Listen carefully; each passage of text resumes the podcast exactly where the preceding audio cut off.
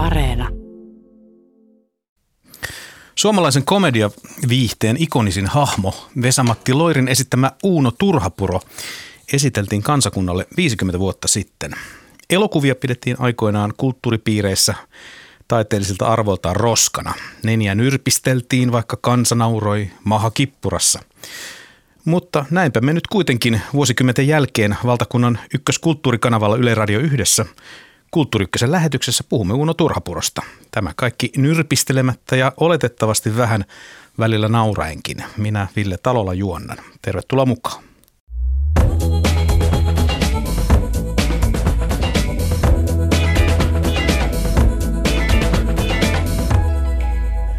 Ja tervetuloa Kulttuuri Ykkösen, tuo, Ykkösen tuoreen Uuno on numero yksi. Turhapuron koko tarina 1971-2021 kirjan kirjoittaja, tietokirjailija, kustantaja Tuomas Marjamäki. Kiitoksia. Ja tervetuloa Suomen elokuvasäätiön kulttuuriviennin suunnittelija Otto Suuronen. Kiitoksia. Uuno Turhapuro ei ole suomalaisen kulttuuriviennin parissa kuluva artikkeli, vaikka sitäkin on kyllä kaikki yritetty. Mutta tässä tietä kahta yhdistävänä te- tekijänä on, kysyin ennen lähetystä, että sopiiko tämmöinen termi kuin uunologia. Eli hieman akateemiseen suuntaan taittuva kiinnostus Uuno Turhapuron hahmoa, sen historiaa ja vaikutushistoriaa koskien. Kuinka hassu teidän mielestä tämä asetelma on, mihin mä viittasin tässä alkujuonnossa, että täällä me istumme studiossa vakavalla mielellä, vakavassa kulttuuriohjelmassa puhumassa Uuno Turhapurosta. Tuomas. Mun mielestä tämä on aika hyvä asetelma, koska mä luulen, että alun, perin, alun perinkin Uuno olisi pitänyt mieltää kulttuurihahmoksi, koska hän on suurelle kansalle kulttuuria. Eli Uuno on saanut sen aseman tälleen nyt vähän postuumisti, mikä ehkä alun pitäen olisi pitänyt hänellä ollakin. Eli, eli tota, hän on tuottanut omanlaistaan kulttuuria ihan sieltä alusta asti, mutta se on, se on toisenlaista, mihin on yleisesti totuttu, varsinkin hienommissa piireissä. Mitä sä ottaa?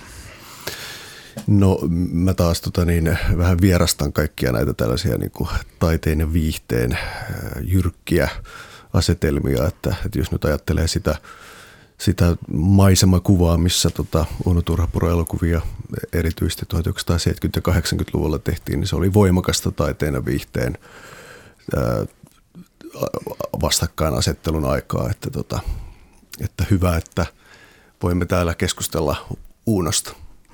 Ettei tarvitse tässä nyrpistellä sitä nenää, nenää tosiaan. Tota, äh, mutta siis juuri tuohon viitaten tässä asetelmassa on jonkinlainen siitäpä saitte kulttuurisnobit kosto. Kuka tällä nauraa kaikkein parhaiten teidän mielestänne tällä asetelmalla? Tuottaja varoitti, että on tätä nyt mälvätty täällä tämmöisiä kysyä, mutta kysyn silti. No kyllä tuolta Hietaniemen suunnalta ainakin kuuluu semmoista ah, ah, ah, naurua, luulisin taiteilija Kukkulan suunnalta Kyllä, ilmeisesti. ja myös Ere Kokkonen aika lähellä. Kyllä häntäkin varmasti hymyilyttää. Joo. Onko sulla sama hahmo mielessä, Sotto? Joo, kyllä, vaikka to, to, to, toki täytyy sanoa, että jos miettii niin kuin Uno Turhapuro elokuvia niin kuin akateemisessa kontekstissa, niin sehän ei ole mitenkään uusi keksintö, että jo yli, yli 30 vuotta sitten niin Turun yliopiston elokuvatutkijat otti Uno Turhapuron niin kuin elokuvatutkimuksen alle ja, ja teki ansiokkaan kirjankin, jossa, jossa Spedeäkin haasteltiin ja hän oli mielissään tästä, tästä yliopistotutkimuksesta. Tota, mä yritin, mun esikoispoikani täyttää ensi kuussa 18 ja, ja tota, yritin tehdä tämmöisen yhden miehen mittaisen sosiologisen kokeen, että kuinka tunnettu hahmo tämä Uuno Turhapuro on, ja sain vastaukseksi, että miten jos Faija sä itse tekisit noin ohjelmat, jotka vaivaisi mua, mua tällaisilla, tällaisilla asioilla. Olisin siis kysynyt, että mitä sulle tulee mieleen siitä. Mutta mä jotenkin ajattelen, että ihan näitä nuorimpia aikuisikäluokkia lukuun ottamatta, eli kaikilla kansalaisilla on Turhapurosta jonkunlainen mielikuva tai tunnemuisto. Mikä on teidän muistonne, päällimmäinen muisto Uuno Turhapurosta? Tuomas.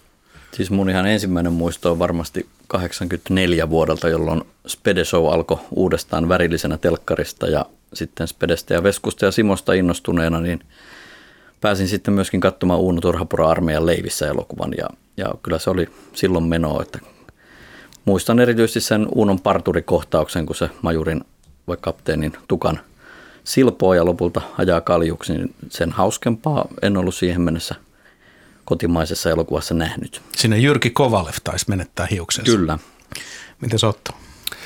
No mä oon tota niin, videosukupolven kasvattaja, tota, kyllä muistot Uuno Turapurosta linkittyy ehkä erityisesti tuohon Uuno Turapuron muuttaa maalle elokuvaan ja, ja eletään Keski-Suomessa pienellä paikkakunnalla 1980-luvun lopussa ja tota, Uuno Turhapuro muuttaa maalle oli, oli monien flunssapäivien lohdutus, eli tota, katsoin sitä toistamiseen ja, ja tota, jollakin tavalla niin kuin monien näiden ö, 70-80-luvun uunojen ympärille mulla on kehkeytynyt semmoinen tietynlainen turvallisuuden kehä. Eli että tota, jos haluaa niin kuin jonkinlaisen lämpimän nostalgian äärelle, niin ne tarjoaa mulle edelleenkin sen. Uno Turhapurolla on, näin sanotaan ja varmasti ihan oikein sanotaan, kun sanotaan, kolme eri isää. Vesamatti Loiri tietysti on luonut tämän hahmon sellaisen ulkoisen habituksen ja myös tietysti paljon sitä ilmaisua, minkälainen Uno on, mutta se taiteilijekukkulalta naureskeleva Pertti Pasanen on, on tässä tärkeä hahmo, mutta myös Ere Kokkonen. Mistä tämä tarina oikeastaan alkoi? Se on alkanut yhtä aikaa oikeastaan kahdesta eri suunnasta, eli Speden ja Veskun tahoilta. Vuonna 1968 Vesku kertoi Anna-lehden haastattelussa, että se on kehitellyt tämmöistä koomikkotyyppiä, jota hän voisi esittää sitten säännöllisesti, joko televisiossa tai ehkä keikoillaan tai, tai jossain. Se oli ehkä samantyyppinen hahmo, mikä näkyy sitten tuossa leikkikaulukangsteri-elokuvassa tämä kamreeri, joka tunkee ylimääräiset rahat taskuunsa, kun ei, ei tiedä, että minne ne laittaisi. Ja tota, Vesku oli kehitellyt sille sellaista puhetyyliä, jossa se käyttäisi niin sivistyssanoja, joita se ei ihan oikein osaisi lausua. Ja sitten se tota, käyttäisi semmoisia monia niin täytesanoja, niin kuin siltappaa ja niin kuin ja tolleen. Ja tota, se oli niin kuin hänellä mielessä samaan aikaan, kun Spede sitten kehitteli hän ehkä halusi itselleen vähän semmoista niin kuin jatkajaa, että hän ei itse halunnut enää olla silleen esillä ja tehdä niitä ykkösrooleja, niin hän halusi myös jotain semmoista hahmoa, joka, jota joku toinen voisi esittää ja sitten Spede voisi kirjoittaa hänelle sitten tätä omaa filosofiaansa. Ja sitten nämä, nämä oikeastaan vähän niin kuin vahingossa yhdistyi siinä Spedeson sketsissä, missä oli vain niin kuin nimettömät mies ja vaimo, jotka kiisteli etukäteen lottovoitosta, jota eivät olleet saaneet ja tuskin saivatkaan. Ja sitten tota, se alkoi elää omaa elämäänsä. Siinä vaiheessa Vesku loi myöskin sitten tämän uunomaisen ulkonäön. Ja sitten kun tämä oli valmis, Speden mielestä valmis elokuviin tai valkokankaalle, niin siinä vaiheessa Ere Kokkonen astui remmiin ja ehkä hän, hän toi sitten semmoista niin kuin järjestelmällisyyttä siihen hommaan ja vähän niin kuin yritti nähdä vähän pidempää kaarta. Niitä ensiesiintyminen oli tosiaan Spedeshowssa vuonna 1971. Leffa tuli vasta 73, oliko Joo. näin? Joo. Ja, ja tota noin, niin, tämä Uunon hahmo muuttui kyllä aika nopeasti siinä, että jos mä oon oikein ymmärtänyt, että tämä ensiesiintyminen ei ollut sellainen sottapyttymäinen Ei, siinä Vesku oli ihan, ihan oma itsensä, mutta sitten varmaan heti seuraavassa sketsissä, mä järjestystä en tiedä, mutta kuitenkin ilmestyi tämmöinen Uunon näköinen jätkä, jolla oli yksi hammas mustattu. Et sitten vasta niin kuin siitä se sitten lähti. Siitä se lähti, mutta kolmannessa vasta sitten oli niin kuin harvemmat hampaat. Tota, Yksi tämmöinen tota, niin, Loirin rooli, joka edeltää Uuno Turhapuroa, jossa mun mielestä on jo selviä viitteitä siihen, mitä sitten pari vuotta myöhemmin nähtiin, niin on, on tota, Hirttämättömissä, jossa Loiri esittää, esittää tota, niin, Lonely Rideria. Ja tota, si, siinä on niin kuin monia sellaisia ilmeitä, eleitä, ehkä myös äänähdyksiä, jotka, jotka on ikään kuin jonkinlaista esiosaa jo siihen, mitä, mitä sitten Turhapurossa nähtiin. Kyllä. Sellainen nimi kuin Viktor Klimenko mainitaan joskus tässä saagassa sillä lailla, että hän olisi mahdollisesti ollut ehdolla tähän rooliin. Mä tiedän, onko tämmöistä roolia nyt, voisiko olla, olisi aika erilainen hahmo, jos Viktor Klimenko, varmaan oikein hyvä olisi tullut siitäkin, mutta, tota, mutta tämmöiseen siisti, siististi pukeutuneeseen turhapurolukkiin tämä Klimenko olisi varmaan sujahtanut, mutta mutta tota, Loirihan tämän homman on sitten tehnyt. Kyllä, ja se Mik... ei olisi syntynyt ikinä koko hahmo, jos se olisi Klimenkolle tarjottu, että kyllä se on lähtenyt sieltä noin seitsemän veljestä elokuvasta 69, johon Klimenko ei suostunut pieneen huovin rooliin, mutta Vesku suostui ja onnistui kasvattamaan sen sitten vielä niin kuin isommaksi ja silloin ei tiedetty turhapuorosta yhtään mitään vielä. Joo, tuosta täytyy vielä sanoa tuosta Turhaporon hahmon niin kuin alkukaaren kehittymisestä, varsinkin kun tullaan niin kuin ensimmäiseen elokuvaan, niin Ere Kokkonen on muistelmissaan kirjoittanut aika, aika tota, hauskasti, että Pertti oli Uunon äiti, Loiri isä ja minä, siis Ere Kokkonen, toimi kätilönä. Ihan hyvä. Tota, no isän, äidin ja kätilön yhteistyö, kun Tuomas sun kirjaasi lukee, niin käy ilmi, tämä on kyllä entuudestakin tuttu, että Turhapuron tekeminen, se ei ollut mitään erityistä happy family henkistä puuhaa. Nämä, se oli aika riitaisaa Kyllä. Joo. Mikä, mikä näitä ristiriitoja siinä aiheutti? No varmaan eniten Speden ja Eren voimakkaat persoonat, että ne kyllä niin kuin, ne oli kuin tuli ja bensa, että, että niin kuin eivät oikein mahtuneet samalle kuvauspaikalle, että siinähän Ere jopa yhdessä vaiheessa vaati sopimukseen pykälän, että tuottaja ei saa tulla 50 metriä lähemmäs kuvauspaikkaa. Pitikö tämä sopimus? Öö, piti se sikäli, että seuraavaan elokuvaan Ere ei sitten otettu ollenkaan. Mutta niin kuin, siinä tehtiin pari vuotta ilman Ere Kokkosta leffoja. Mikä siinä oli näiden henkilöiden kemiassa sellaista, joka ei toimi? Spedehän oli semmoinen päsmäri ja, ja tota, niin kuin mikromanageeraaja ja sitten kaikki piti tehdä justiin hänen, hänen pillinsä mukaan ja hänellä oli tapana puuttua niin kuin hyvinkin paljon niihin kuvauksiin ja Ere taas sitten piti omalla tavallaan, niin kuin, tai se, hän oli hyvin johdonmukainen ja tarkka ohjaaja, että vaikka hänestä mitä sanottaisiin sitten niin kuin hänen teostensa laadusta tai muusta, mikä mun mielestä on ihan, ihan hyvää komediaa, mitä Ere on tehnyt, erinomaista suorastaan, niin hän kuitenkin piti koko ajan langat käsissä.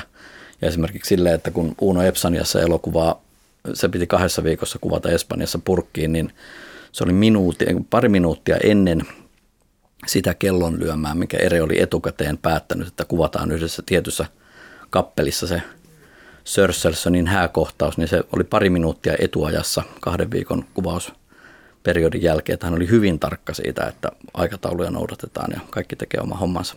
Näinhän toki kahdessa viikossa koko illan elokuvia kuvataan. Toki. ei, ei siinä mitään. Jäi muutama minuutti ylimääräistäkin aikaa ilmeisesti kuitenkin. Tuota, elokuvakriitikot aikoinaan kilpaili siitä, kuka saa kirjoittaa masentavimman arvion uudesta Turhapuro-elokuvasta. Sitten vaikutti, että syntyi tekijöiden välillä, jonkunla, tekijöiden ja näiden kriitikoiden välillä myös jonkunlainen peli, tämmöinen mediapeli. Että, mitä te arvelette?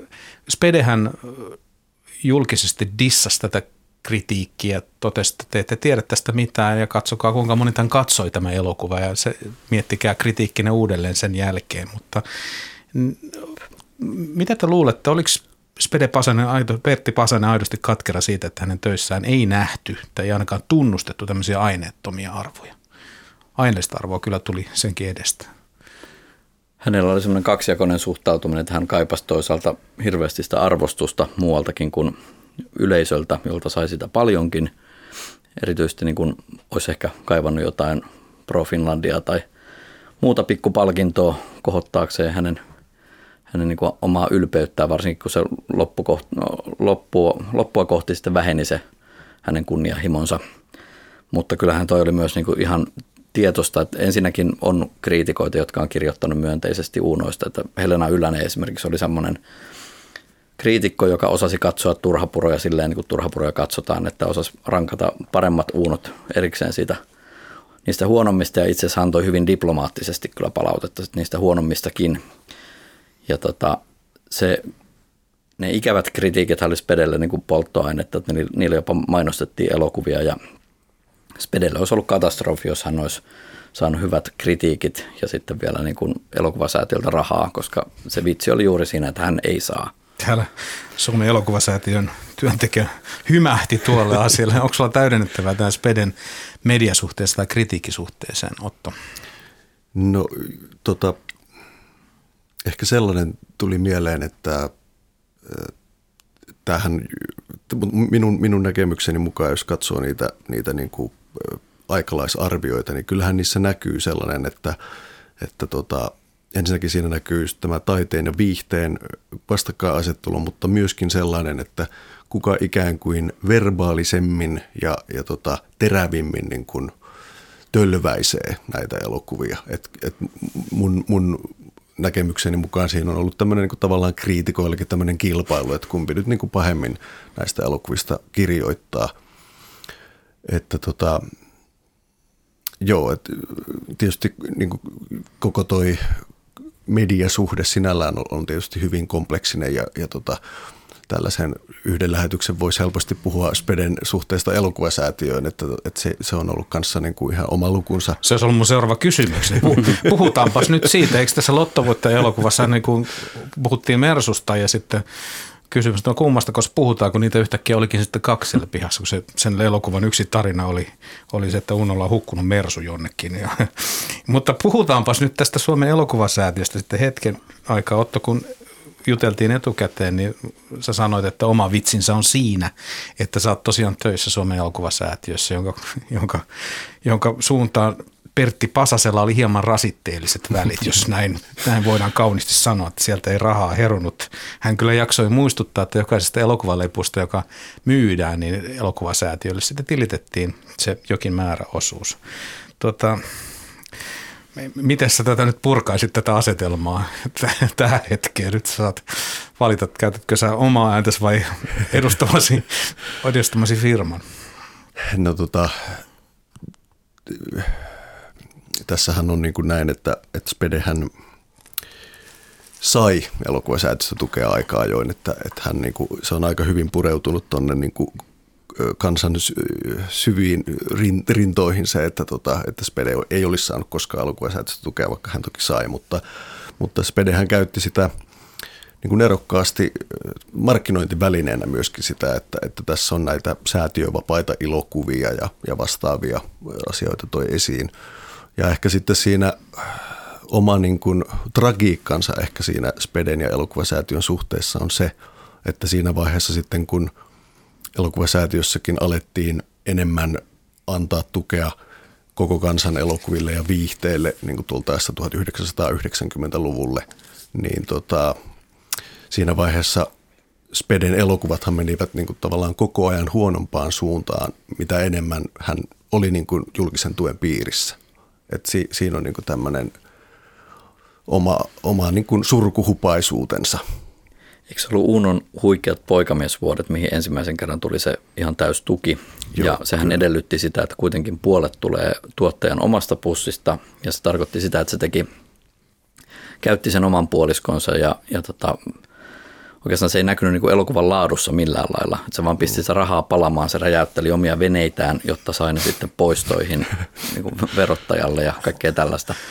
Että sehän ei, vaikka sitten se varmaan kymmenkertaistui se raha, mitä siinä oli käytetty uunoihin, niin, niin se ei todellakaan näkynyt laadussa, vaan pikemminkin päinvastoin.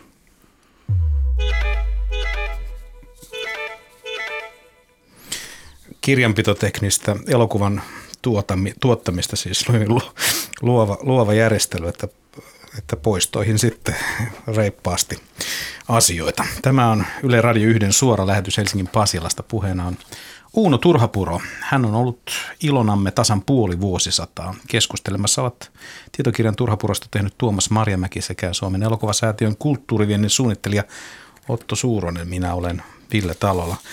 Spedehän teki ihan mainio tuossa Otto mainitsit tästä, tai kun puhuttiin tästä suhteesta Suomen elokuvasäätiön ja siihen, miten mitenkä Spede käyttää sitten loppujen lopuksi tätä suhdetta markkinointina, niin hän laittoi päreeksi muutaman filmikelan. Hän kutsui toimittajat paikalle ja sanoi, että tässä menee nyt alkuperäiskopiot jostakin vanhoista elokuvista, kun nämä on niin arvottomia. Hän ei tokikaan kaiketi näitä mitään mastereita hajontanut siinä, vaan huiski kirveellä sitten jotakin satunnaisia keloja ja se meni ihan täysin läpi.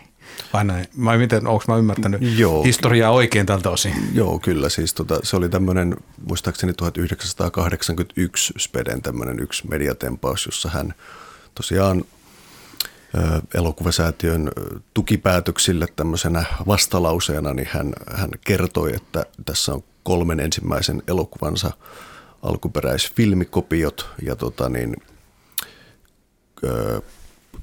kun ei, ei tukea tule, niin elokuvilla ei ole mitään arvoa. Jos niillä ei ole arvoa, niin mitä niitä säilyttämään, joten hän otti kirveen esiin ja, ja kutsui tota noin, niin iltapäivälehden toimittajan paikalle ja kuvaajan ja, ja sitten tota, hakkasi tosiaan kirveillä filmikopioita, mutta ne oli sitten kylläkin tämmöisiä, tämmöisiä tota niin, käyt, käyttökelvottomaksi ajettuja kopioita, että ei niitä ihan alkuperäisiä. Hyvä niin. Sekin kävi tässä mielessä, kun sanoit, että lopulta Spede sai tukea, niin Speden kritiikkihän elokuvasäätiötä kohtaan oli aina se, että että ihan huonoille elokuville annetaan tukea, että jos hän sitten loppujen lopuksi sai tukea niille elokuville, jotka olivat hänen elokuvistaan niitä huonoja, niin se oli tavallaan linjakas ratkaisu kyllä. myös sekin, että, että Pitää tuli, nostaa hattua. Kyllä, kyllä. Että elokuvasäätiö säilytti, säilytti linjansa. Joo, ja siis tässähän on niin kuin mielenkiintoista, jos ajattelee niin kuin Speden profiilia elokuvan tekijänä, niin on kuitenkin sellainen lähtökohdat on siis se, että ensimmäinen elokuva syntyy yhteistyössä Risto Järven ja Jaakko Pakkasvirran kanssa, jotka sitten tavallaan edustivat sitä sellaista niin kuin vasemmistolaista elokuvan tekemistä, joka oli Spedelle niin kuin tietyssä vaiheessa punainen vaate. Ja tota, Kirjaimellisesti. kyllä. Ja sitten niin kuin 60-luvun lopussa Spede oli vähän niin kuin kreditoimattomana tekijänä niin kuin tuottamassa esimerkiksi Kuuma kissa-nimistä elokuvaa, joka edusti tällaista niin kuin uuden aallon suomalaista elokuvaa. Että hän, hän oli kuitenkin niin kuin, hyvinkin tai yllättävänkin innovatiivisesti alalla läsnä silloin. Tuota, puhutaanpas nyt sitten tästä elokuvasarjasta, kuten termi kuuluu. Turhapuroja on tehty kaikkiaan 19 elokuvaa ja välissä on yksi elokuva, jossa itse Uunoa ei nähty. Se floppasi elokuvateatterin kassaluukulla, ei, ei käynyt vilske. Viimeinen tämän sarjan elokuva ilmestyi Spede Pasasen jo kuoltua, eli 2004. Mutta tästähän ei ollut tarkoitus tehdä ollenkaan mitään sarjaa, vai kuinka?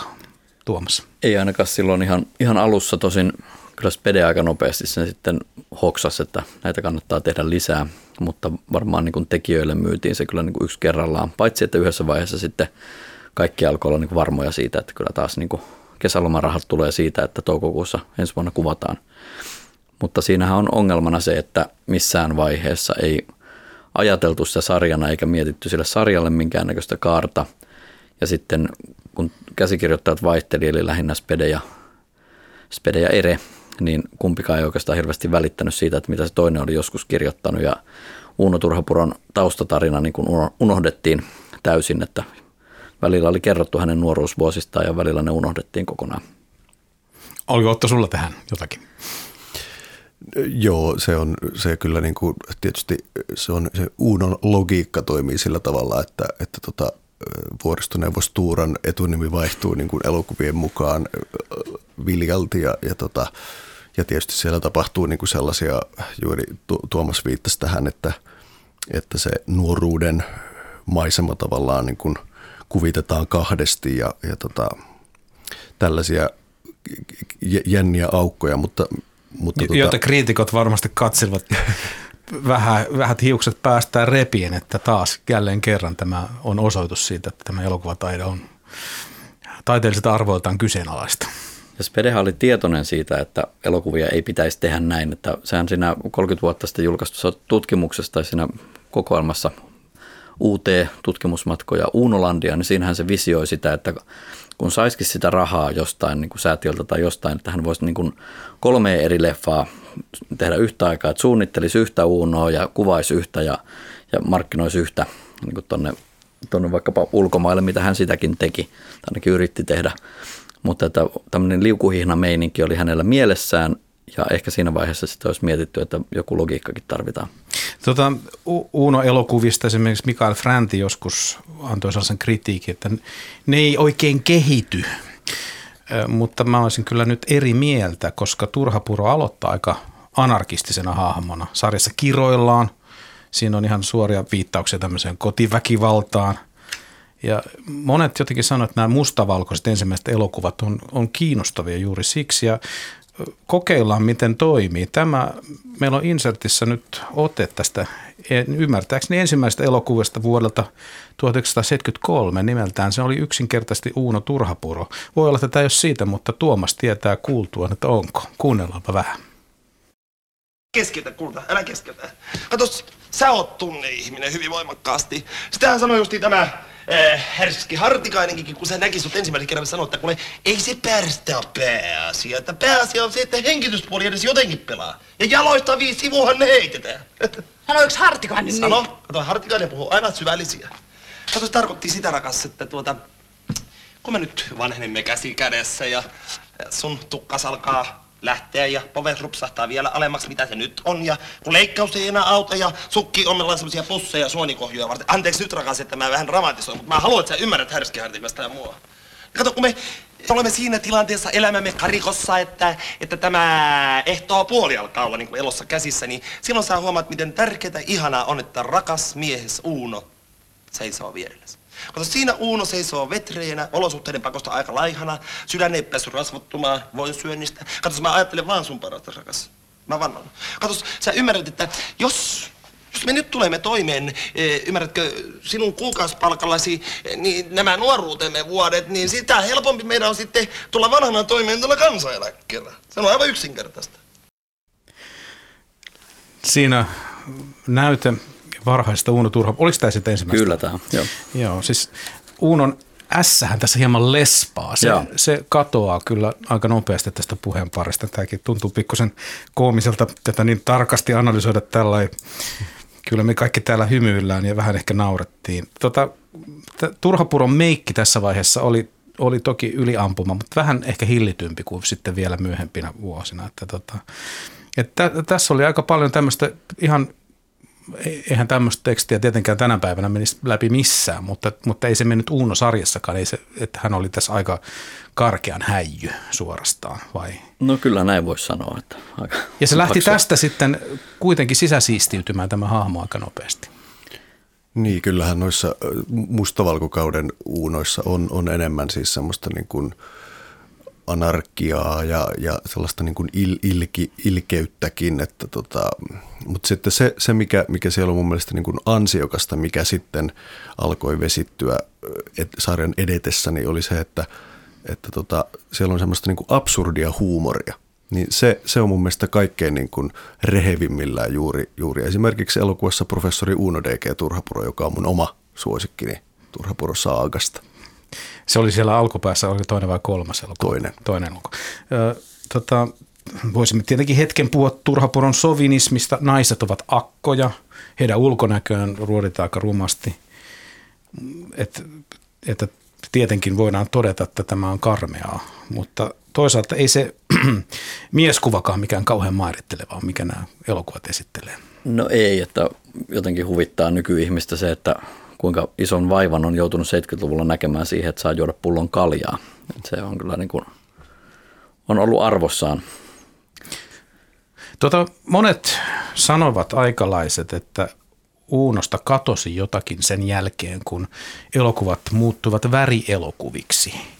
Mutta mielessä kävi sellainen kysymys, että voisiko siinä olla kyse kuitenkin jostakin muustakin, että siitä tarinasta alkoi kadota paukkuja siinä vaiheessa, kun sitä oltiin sitten jo muutama kerta toistettu ja sitten vitsit olivat ehkä vähän jo kierrätystavaraa. Mitä te ajattelette? Joo, siis kolmannen leffan jälkeen tekijät alkoivat olla jo todella tympääntyneitä siihen koko sarjaan ja, ja sitten tota, ihmettelivät sitä, että vielä tosiaan 70-luvun lopussakin vuonna 78 kuvattiin mustavalkoiselle filmille, että se oli, oli tota, kyllä hyvin, hyvin niin kuin säästöbudjetilla mentiin. Siinä, Oliko se mutta- nimenomaan rahakysymys? No Spedelle varmaan oli se, että kun yleisö tuli yhtä hyvin katsoa mustavalkoisia, niin, niin miksi sitten tuhla, tuhlata värifilmiä. Mutta voi myös olla se, että Spedekin ehkä ymmärsi sen, että siitä voi kadota jotain, tai että minkälaista turhapuroa olisi tehdä väreissä. Siinä välissähän oli kaksi elokuvaa, jossa testattiin turhapuron sopivuutta värielokuvaan, eli Koeputkiaikuinen ja Simon Enkelit ja Tup Akka Lakko, jossa Uuno vieraili lyhyissä rooleissa, kunnes sitten tuli 81 vuonna täysin väreissä aviokriisiä potemaan. Mä muistan nähneeni muuten tämän koeputkiaikuinen ja Simon Enkelit joka oli tupaten täys. Hirvittävän suosittu elokuva Kyllä. aikoinaan. Ja tota, no, kuten todettu, niin tämä Turhapuron anarkismi tässä vähän niin kuin sulaa, että siitä tulee enemmän ja enemmän semmoinen jonkunlainen klovni, ne vitsit siistiytyy sellaiseen koko perheen viihteen suuntaan. Kiroilu loppui, vähätkin alapääviittaukset sitten olivat katoamaan päin. Mutta Kunnes tot... sitten tulivat uudelleen 90-luvulla vielä, vielä voimakkaammin läsnä. Että. Hyvä, kertokaa vähän siitä. Kohta. Ensin mä, nimittäin, mä kysyn, että kun, kun tämä sarja rupesi osoittamaan hiipumisen merkkejä, niin sitten kuitenkin vuonna 1984 tapahtui jotakin, joka käänsi sen tarinan ihan uuteen nousuun ja, ja kaikkein aikojen suosituin Uuno-elokuva ja edelleen ilmeisesti tai nykyisin toisiksi katsotuin suomalainen elokuva teattereissa näki ensi iltansa. Mistä puhutaan?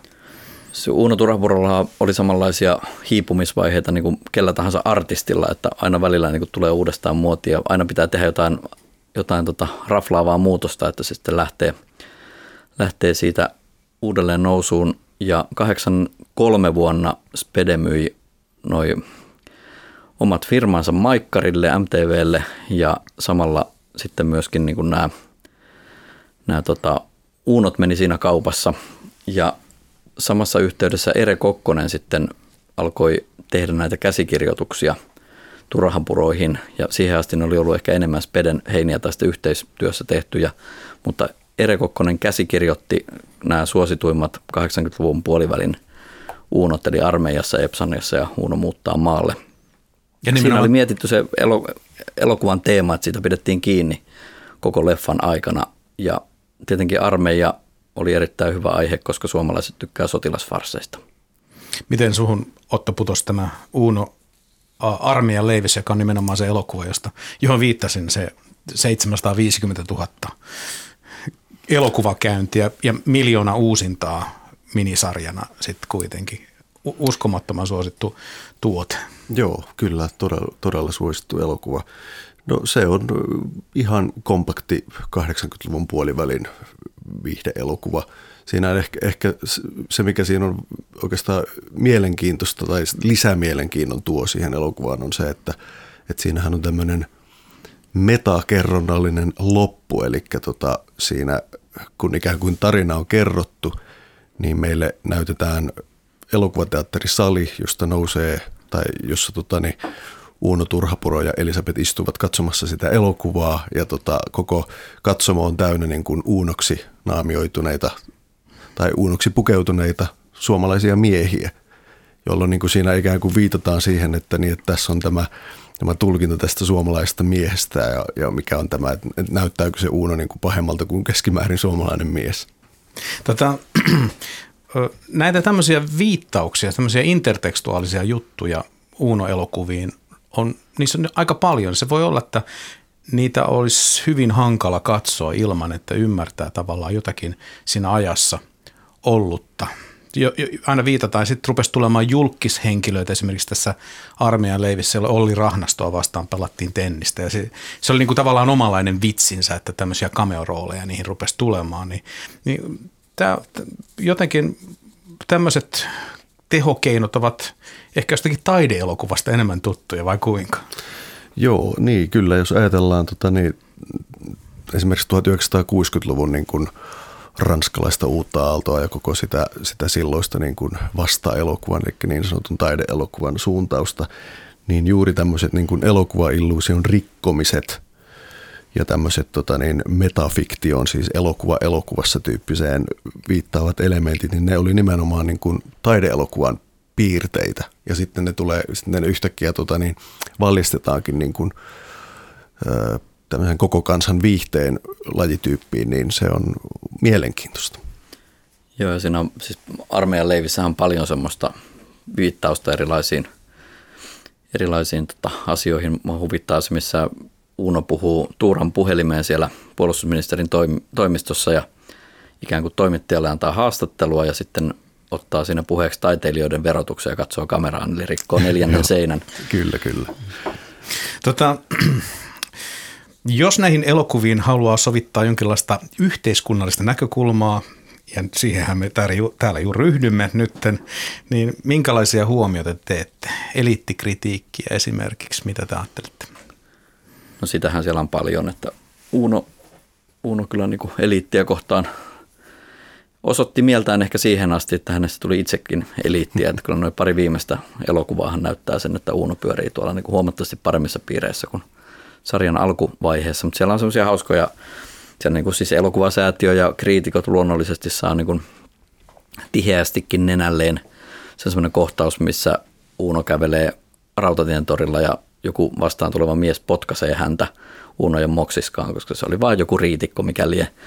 Et siellä oli tämmöisiä niin kuin viittauksia eri puolille, mutta tota, eihän Uuno varsinaisesti ottanut kantaa. Niin kuin, ne oli tämmöisiä pistoja.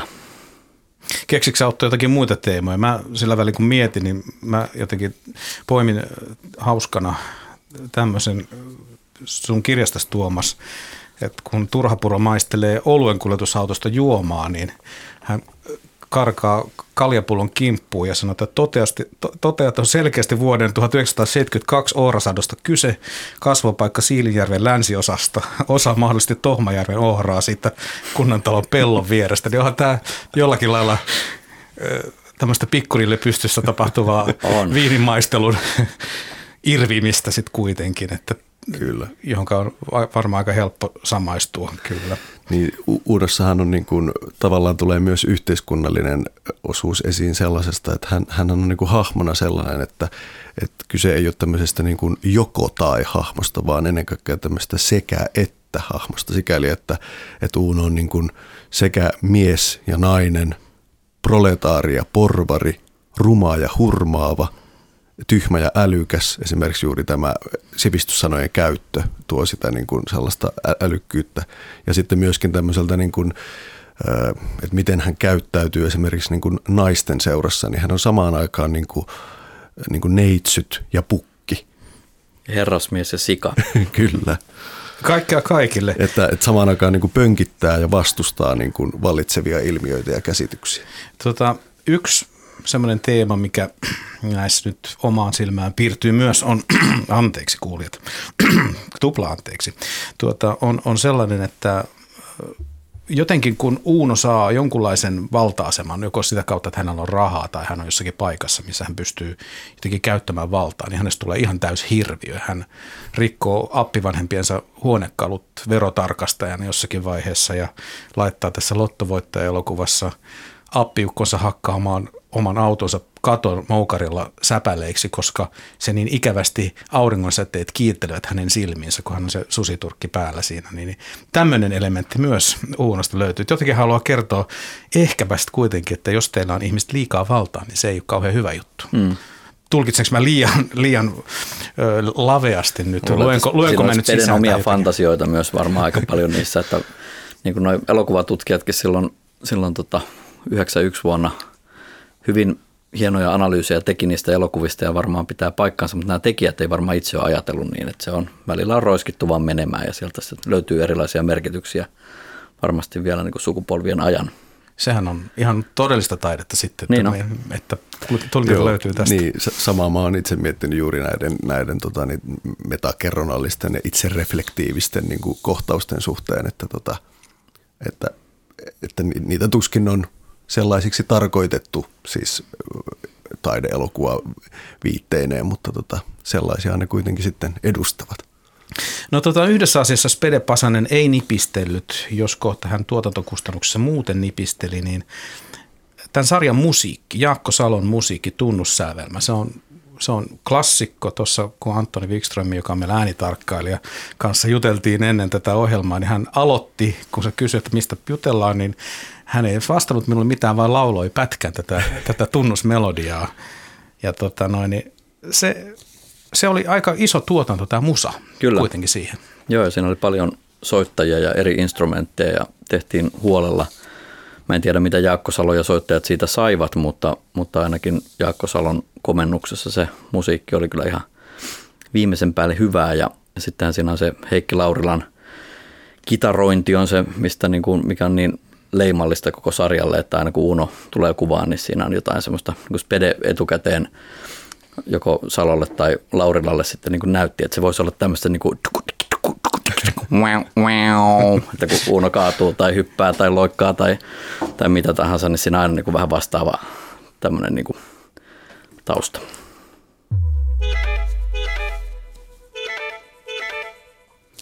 Tämä ohjelma on Kulttuuri Ykkösen suora lähetys Pasilasta Yle Radio 1 kanavalla.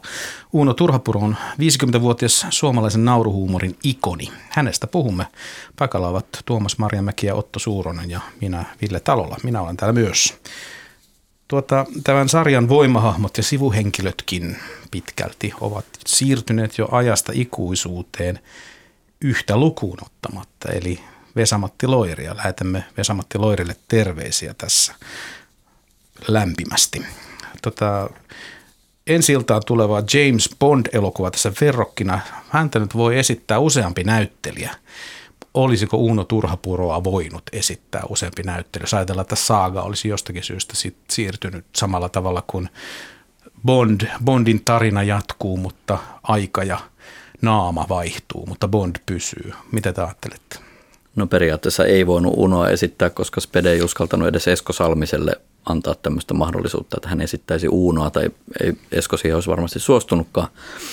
Mutta tota, kyllä se on niin vahvasti Veskun omaa, omaa niin kuin näyttelijän työtä ja eläytymistä siihen rooliin, että ehkä olisi mahdotonta tehdä, mutta en tiedä sitten miten, että voiko niin kuin samoilla eväillä ilman tätä Uunon – varsinaista persoonaa, niin lämmittää tämän maailman joskus vaikkapa parinkymmenen vuoden päästä uudestaan. Mitä sä Otto ajattelet? Joo, en, en usko, että olisi tota noin, niin, tullut noin pitkää sarjaa ilman, ilman veskua ja, ja tota, siinähän oli myös niin, että, että Spede ja Eri Kokkonenkin niin näissä käsikirjoituksissaan niin hyvin tarkasti halusivat pysyä repliikeissä ja siinä sovitussa dialogissa, mutta tota, niin kyllähän Loiri sai kuitenkin improvisoida hyvinkin reippaasti ja, ja kyllähän se on myöskin niiden elokuvien suola. Tuossa muuten tästä naiskuvasta, mitä nämä elokuvat esittää, niin siitä puhuttiin jo jonkun verran, mutta sitten voidaan puhua ihan elokuvassa esiintyneistä naisista hetken aikaa. Marita Nordberg, joka esitti tätä Uunon Anoppia, moitti Spedeä, että sinä et kovasti tästä naisten tekemästä komikasta ymmärtää mitään tai välittää sen päälle. Ja naisille he muittivat, että nämä on vähän kaavamaisia ne hahmot. Ja toki tietysti, jos Pertti Pasanen sanoo, että sinä sanot tuon repliikin, etkä muuta siinä yhtään mitään, niin se on semmoista aika kaavamaista.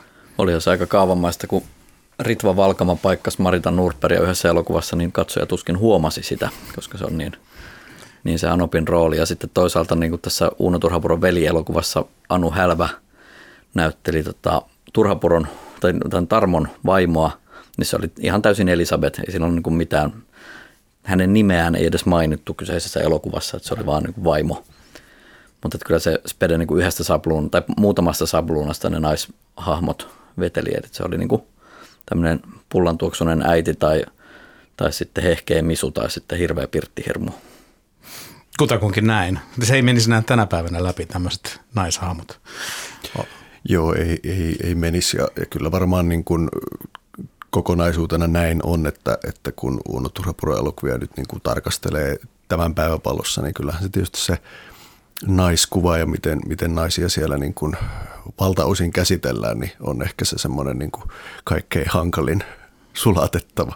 Niin se menisi tänä päivänä läpi edes parodiana ja vitsinä, vaikka se lukisi otsikossa. Se olisi jotakin silti liian krouvia ehkä.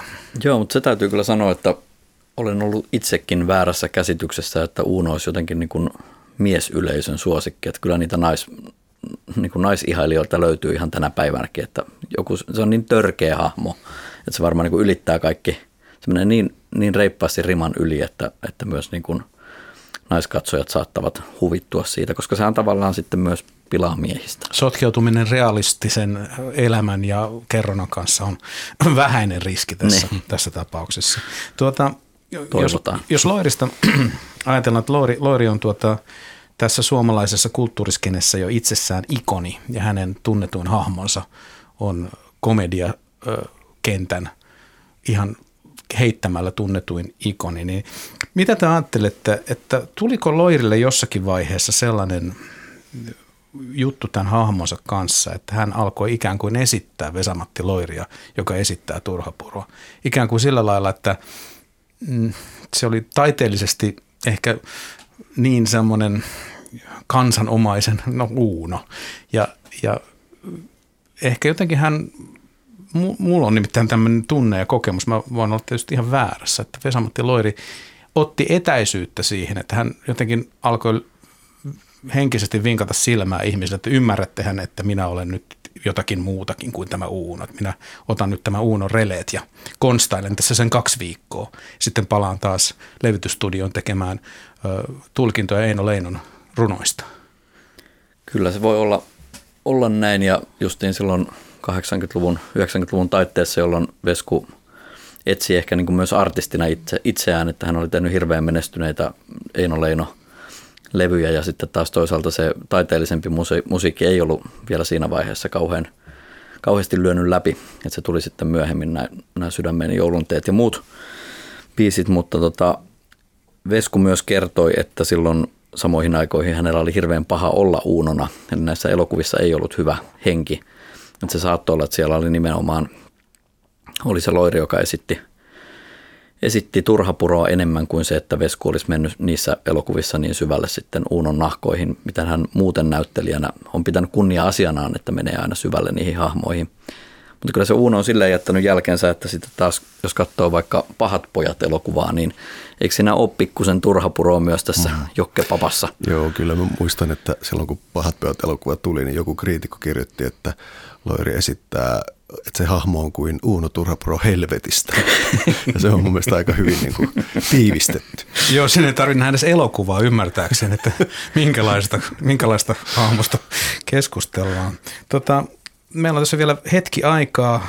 Se on semmoinen kiitollinen kohta kysyä tämmöisiä isoja kysymyksiä, kuten esimerkiksi tämän Uuno Turhapuron vaikutushistoriaa meidän kulttuurikentässä. Mutta kysynpä vähän nyt sellaista vielä ennen kuin päästään tähän isoon aiheeseen, niin, niin tota, se, että mi, miten tekijät yleisesti ottaen jälkikäteen, kun tämä elokuvasarja oli tehty, niin miten he muistelevat näitä elokuvia. Mä muistin, että Simo Salminen esimerkiksi ei muistellut mitenkään erikoisella lämmöllä.